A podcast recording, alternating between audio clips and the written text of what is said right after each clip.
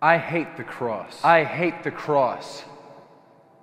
Crucifixion is a gruesome exhibition of wicked man's twisted disposition to inflict painful punishment and derision on other wicked men.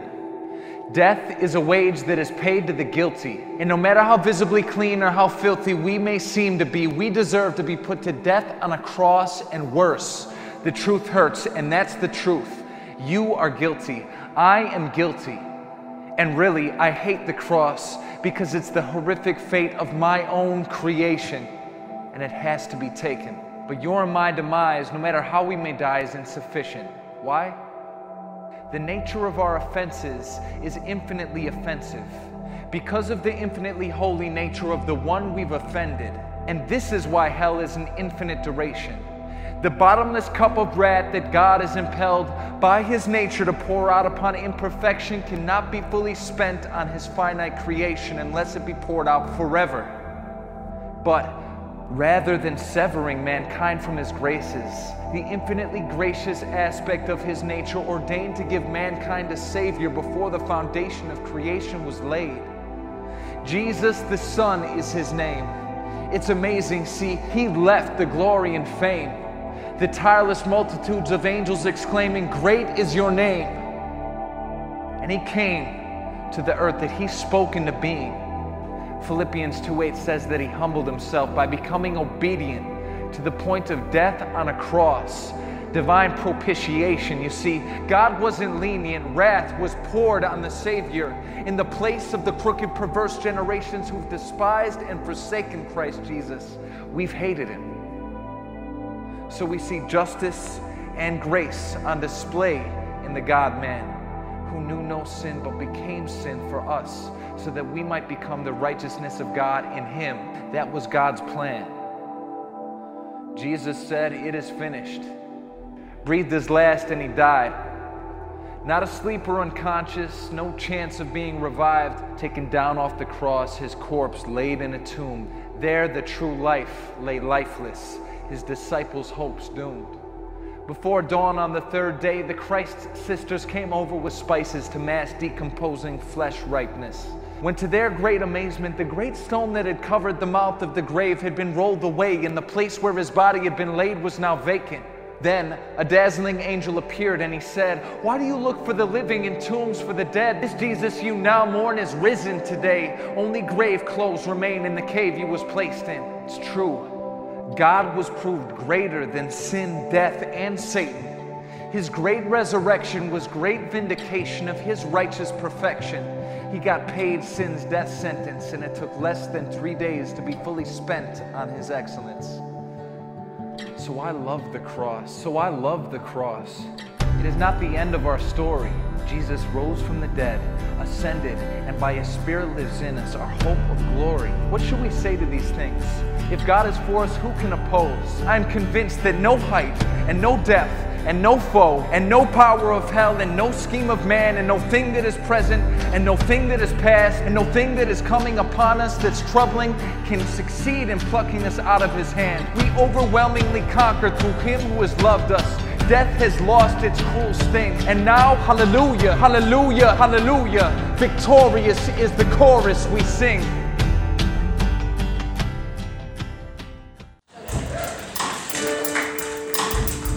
Would you stand up to your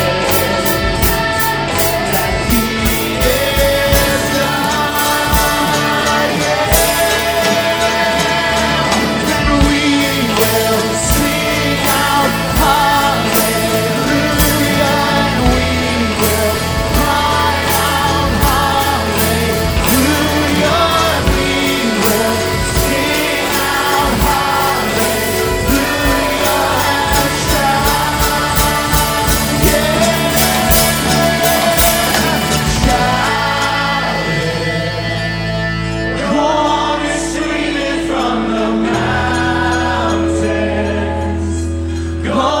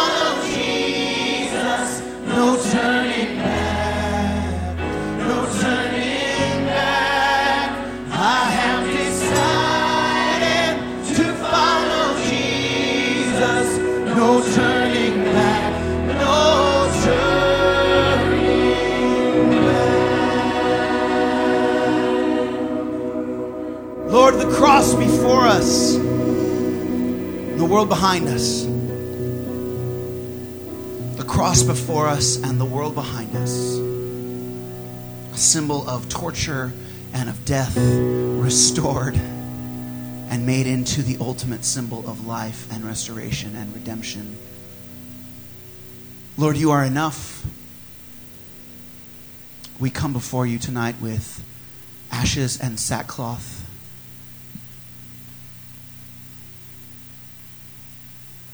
We come as your believers came to Friday night, as broken people.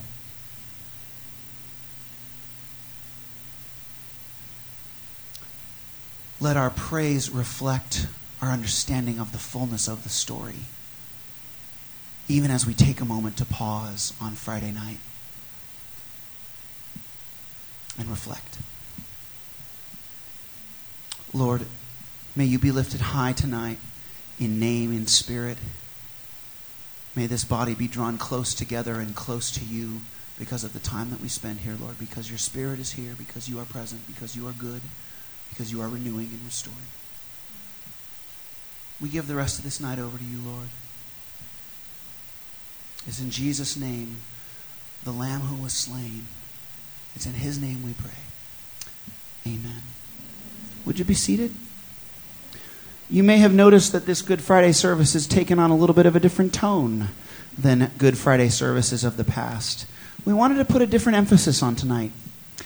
You know, if you think about the context of the Holy Week story, um, the final, you know, the Last Supper and the taking of Christ would have happened last night, would have happened on Thursday night. Uh, Friday was the beginning of the Jewish Sabbath. They had to have him crucified and done by the end of the day to avoid political upheaval. So by this point, in the Jesus narrative by 7:15 p.m. The sun had gone down, the Sabbath had begun, and the followers of Christ had seen their Lord crucified and put in the ground. And I, I have a vivid imagination, sometimes perhaps too much, um, but I like to imagine what were they going through that night. You know, what what were they processing through? Um, because I don't think they understood what was happening just yet. I, I really don't, and it's um, it's one thing for us to, to reflect on that, but another thing to, to really live through it. Um, you know, theologians are kind of divided on, on what happened during Friday night and Saturday before Sunday morning. And uh, we're not going to even get into that right now, but um, I think whatever was happening, Christ was reformatting the way that the world works. He was in the process of restoration. Um, his resurrection was simply the evidence of that. He was already at work on Friday night and during Saturday. I don't know what he was doing, but that's one of the things I want to ask him. What did you do? How'd you fix it? Um, and we find ourselves in that pause. He came, he lived, he ministered, he died, he was resurrected, and he ascended to heaven.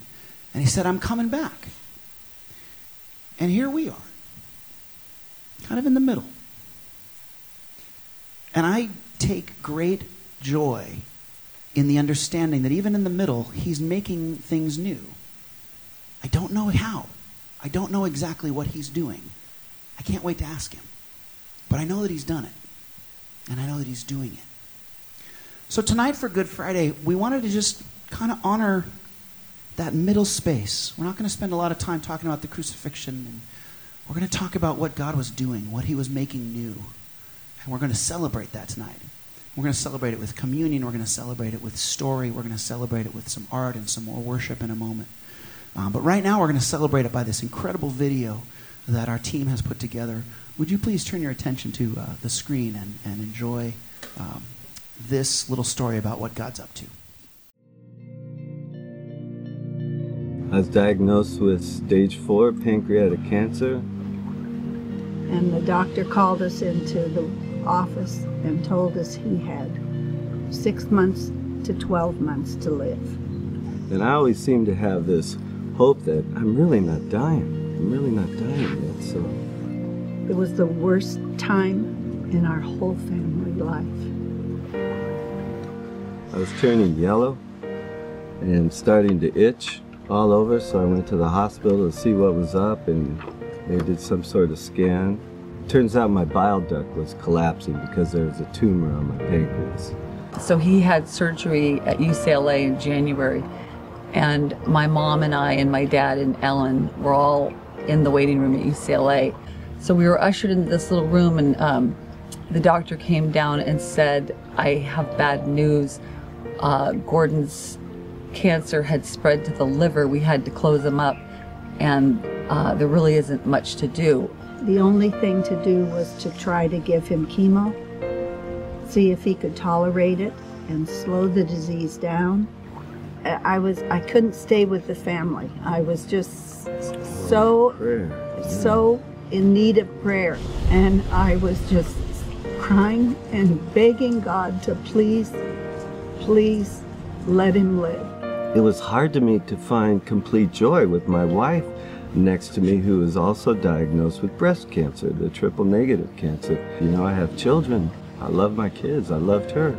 All this sadness kept piling up in me, and all these circumstances were just horrible. And she was uh, dying. She was finally failing. The, ke- the chemo, nothing was working for her. She tried all these chemos. It was, uh, it was a time to say goodbye, and she had passed. And it was the worst kiss I ever felt, where our tubes clicked each other as I kissed her. And um, it's, uh, it's sad. It's just sad what happens. When Dr. Donahue went in and told him that he only had six to 12 months to live, the first words out of his uh, out of his mouth was, "I don't deserve to go to heaven." And I said, "Honey, that's exactly why you do deserve it, because you know that you're a sinner, and you know that that's why God died on the cross for you." And I knew He knew that, and uh, that was just the beginning of of Gordon's journey back.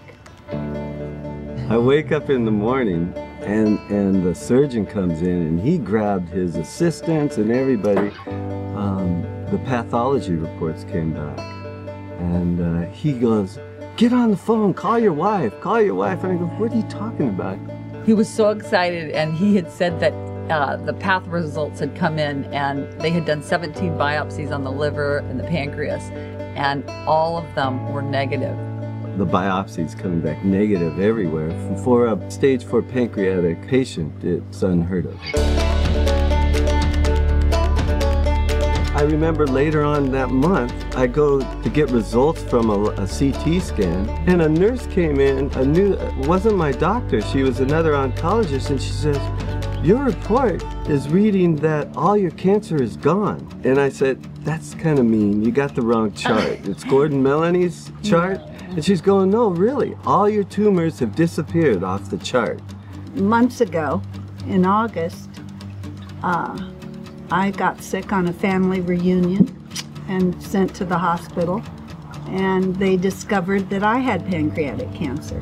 When my mom was diagnosed with cancer, I I told Gordon that I was really strong when he got cancer and I was strong when Ellen got cancer, but my mom's my best friend and I couldn't figure out why God was doing all this and allowing all this in our family. And I know that He pieces it all together for a perfect plan. And my mom really was able to just um, help me trust the Lord. And I've always since then had this peace that it's not my plan, it's it's God's plan. And um, because of the cross, we have the peace of God and we have peace with God. with us and our families time of trial. We call it our what do we- Storm. our storm. It's been three years of of of hard things to accept. But oh my goodness, do we see the result of God's love in our in our family life and we love each other more than ever. You know, Gordon was my prodigal son and I've prayed for him for well, he's 58 years old. So for years and years, I always knew he loved the Lord. but I knew he was going his own way. The real miracle was that the real miracle was that my heart has changed. Not just the, the physical side, but the, the miracle is that I realize who God is to me, who Christ is personally to me. Everybody I come in, I've come in contact to had kept telling me that they were petitioning to God to save me. And um, it's happened. It's happened. My life has been spared, and, and God's using it all over the place.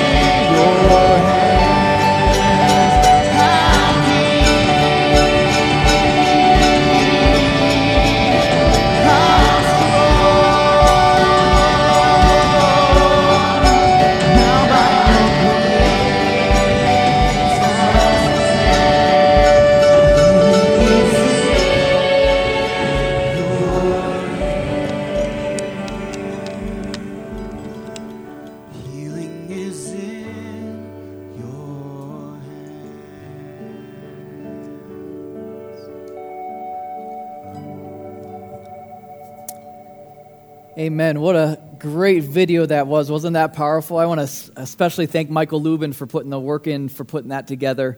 I remember just about a, a month ago on a Saturday sitting around the table and, uh, and just hearing from the Melanie uh, family, just celebrating the story of God's faithfulness and provision uh, to their family, and uh, just sitting and hearing just story after story. They'd all kind of each taking turns piping in. I was actually at the table. I didn't make the cut on the edit, uh, but. Um, uh, the first edit, I was out. No, but um, but just hearing them share, and one of the stories they, they mentioned was uh, the first time that he was getting the report of uh, the, the, the diagnosis. And, and really, if you're familiar at all with pancreatic cancer, for many, it's, it's really just a death sentence. There's not a, a lot of good news uh, coming with that. I was looking online, and it's less than a, maybe you know this, less than a 1% survival rate, and even less that actually uh, go on to live full lives. So praise the Lord for that. But uh, they were sharing, and, and, he was telling the story of this uh, Jamaican nurse that came in after he had gotten the diagnosis, uh, a, a, larger Jamaican lady, and with her emphasis, she says, Son, don't, don't you let anyone tell you how much time you have left. Just God can decide that.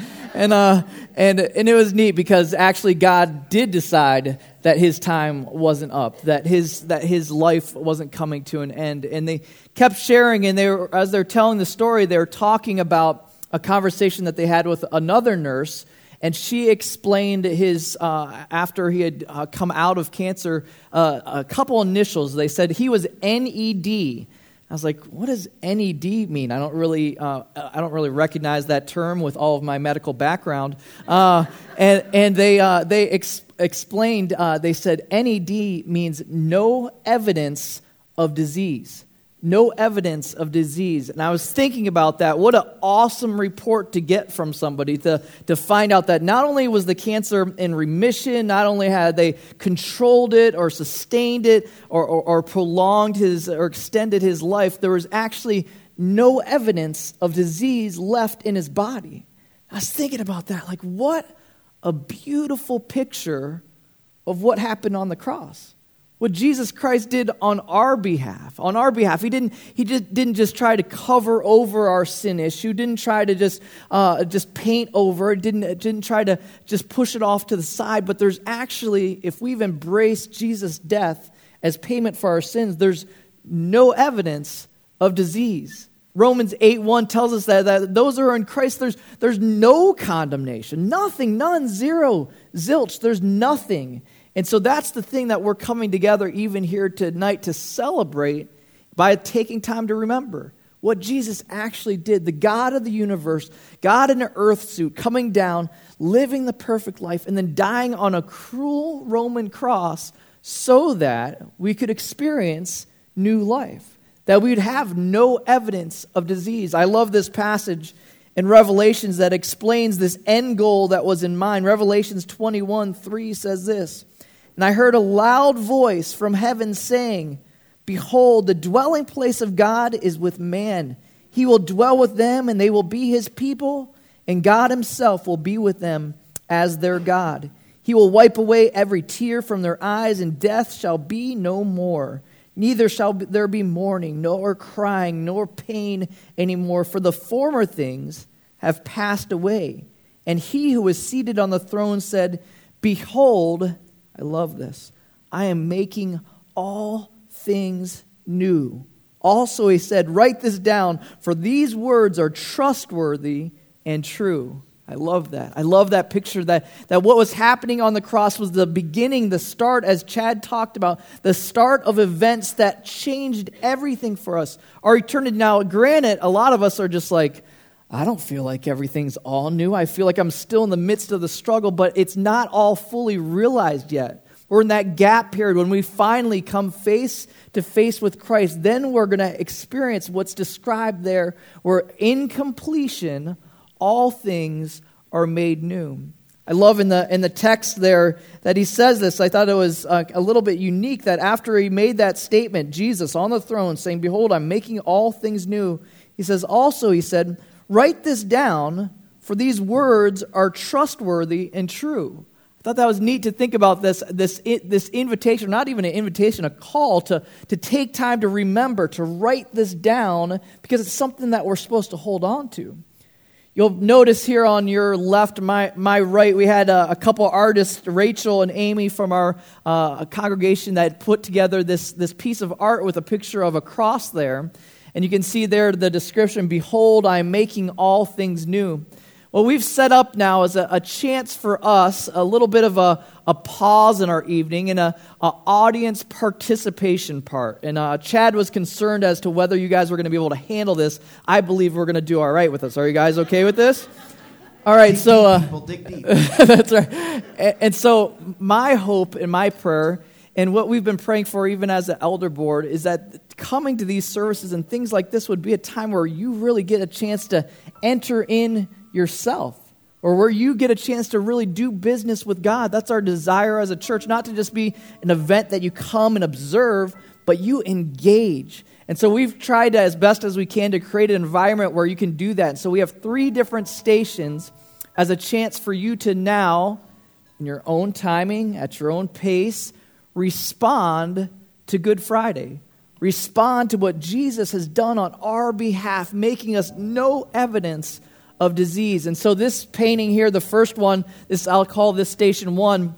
We have there is some cards that are sitting on the table there to the side, and it has a list of different things scripturally that God describes as being made new in our lives new freedom, new mind, new heart, new creation, new strength, new hope, new peace. And you can go through that list and maybe pick one of the words that resonates for you. That you're like you know that that speaks to me. That that describes what i've experienced as being made new in my life. And then you're going to take one of the sharpie markers there and i know it's always hard to uh, to write on something pretty but here's what we're going to do is we're going to collectively complete this piece of art so you're going to write one of those words. You pick which one you want, and somewhere, kind of like a yearbook, you know, uh, somewhere probably about two inches, so you can see it from a, a, a bit of a distance. You're going to write that on there. And I hope that tons of you participate in that. I don't want to see like one word in the bottom right corner on that board uh, when this is all said and done. So a chance to, in worship, create art about what God has made new in your life.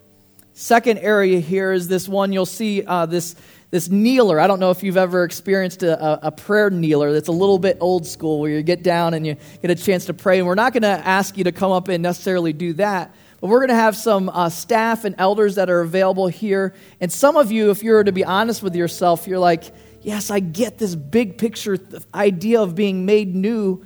But like personally, there's a lot of things that I'd love to see new in my life.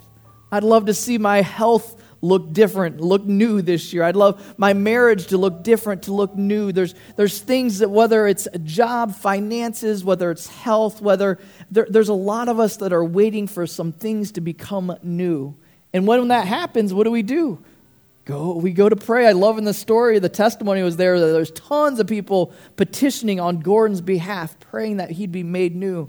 And so we want to invite you to ch- join in. We just have some people up here just w- willing to pray and being available just over the next 10 minutes. Just, hey, come up and say, like, put, put all abandon to like what things look like, or that's weird to go have somebody pray for. Even if you need a big hug, go up there, get a hug, get prayed for we can do what we want here. Uh, and, and so, this next, the third one, you can probably guess where that's going, is a little bit more of a traditional response to uh, Good Friday. And that's a chance to celebrate communion. It's a chance for us to slow down and actually pause do a little bit of self assessment, do some self inventory, confess sins. This is in Scripture described as something to do for a believer, somebody that's embraced Jesus Christ as their Lord and Savior. P- parents, if you don't mind helping kids with that, if they choose to participate. But John Irwin and our, uh, myself and our wives will be up there and serving communion, and it's real simple. We're just it's, we're going old school, just breaking off a, a piece of bread, dip it into the, the juice, and then taking it right there. Don't drag it around the, the worship center. That'd be great. And uh, and so that's what we're gonna do, and give you some allotted time to do business with God. We've tried to be creative and some opportunities for that, trying to meet you in a, in a place that's that's relevant to your life. And so we're gonna just over the next 10 minutes, we're going to have a chance to, to do that. And so I just turn this time over to you and to choose. But my hope is, is that nobody will stay in their seat.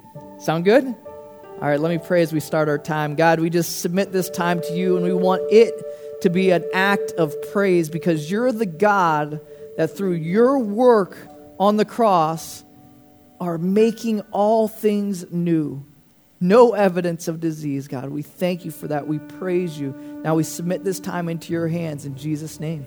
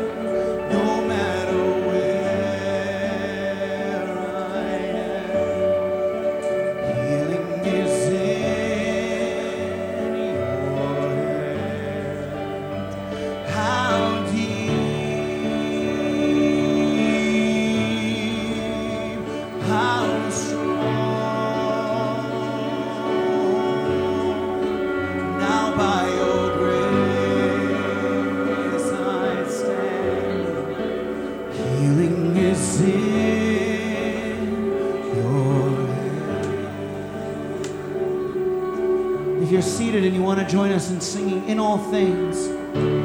In all things.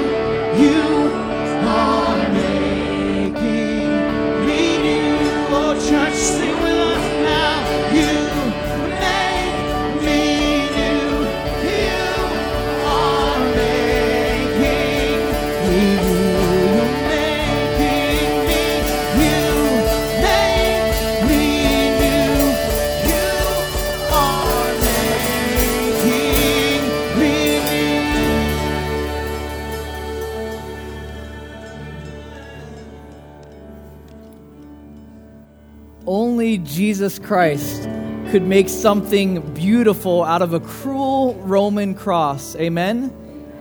Dear Lord, we thank you so much for the gift, the sacrifice, the extreme pain and suffering that you went through to make things new on our behalf, God. We're so grateful.